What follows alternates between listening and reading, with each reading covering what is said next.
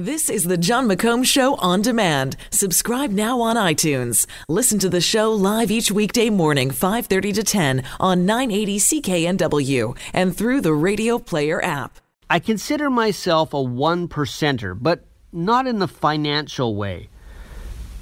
I'm part of that minority group that has never watched Game of Thrones.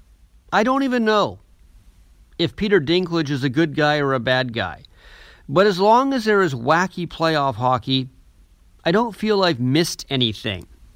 I'm quite sure that fire breathing dragons are cool, but the first round of the postseason has proven that fact is better than fiction. Last night continued the bizarro world of hockey in 2019. San Jose rallies from a 3 0 third period deficit against Vegas and scores four goals on a five minute power play.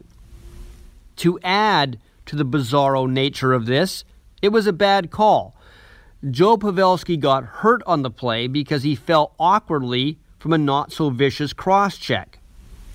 It's a referee's discretionary call, but it really was two minutes at the most, not five minutes.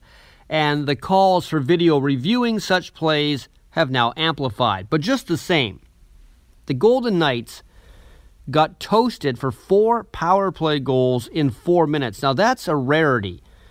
It would be a rarity in the preseason where nobody plays defense, never mind the playoffs. The Sharks did score four nice goals. There were no ugly ones, but Vegas had to be better than that.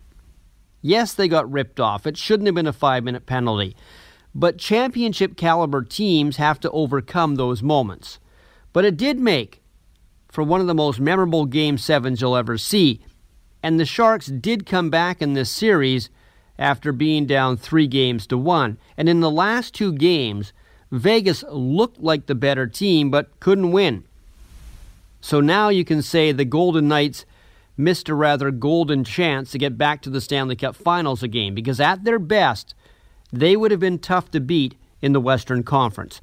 As for the earlier game, Leaf Nation once again in despair, and this summer there is no John Tavares to sign to brighten everybody's spirits in southern Ontario. Toronto might be looking to make changes, though. In fact, they probably have to make changes just to get some cap room to sign Mitch Marner and Kasperi Kapanen. And it could mean letting defensemen like Jake Gardiner and Ron Hainsey go in free agency. And they might want to think about trading William Nylander and his big salary, even though they just signed him to that contract. They also probably need to find a way to cut loose veteran Patrick Marleau, whose sage leadership was needed at one time, but no longer.